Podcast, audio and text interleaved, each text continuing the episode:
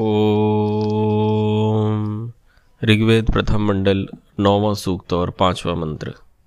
समचोदय चित्रमर्वाग्राध, इंद्रवरेण्यम असदित्य विभु प्रभु। पदार्थ, हे इंद्र करुणामय सब सुखों के देने वाले परमेश्वर, ते आपकी सृष्टि में जो जो वरेण्यम अतिश्रेष्ठ, विभु उत्तम उत्तम पदार्थों से पूर्ण प्रभु बड़े बड़े प्रभावों का हेतु, चित्रम, जिससे श्रेष्ठ विद्या चक्रवर्ती राज्य से सिद्ध होने वाला मणि सुवर्ण और हाथी आदि अच्छे अच्छे अद्भुत पदार्थ होते हैं। ऐसा राधा, धन, असत हो सो सो कृपा करके हम लोगों के लिए संचोदय प्रेरणा करके प्राप्त कीजिए। भावार्थ।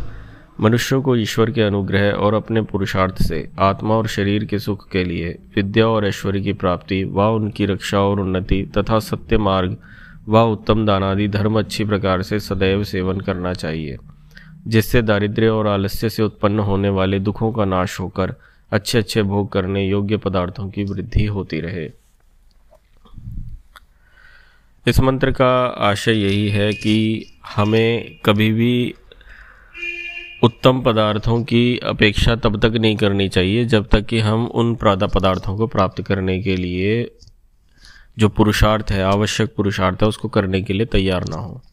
तो जब तक हमारी स्थिति आलस्य से युक्त है, जब तक हमारी स्थिति यह है कि आज नहीं कल कर लेंगे, देखा जाएगा, बाद में सोच लेंगे, तब तक हमें उत्तम परिणाम कभी प्राप्त नहीं हो सकते।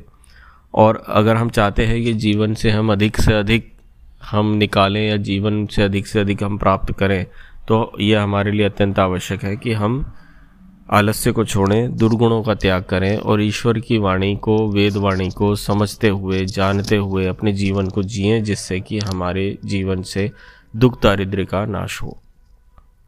ओ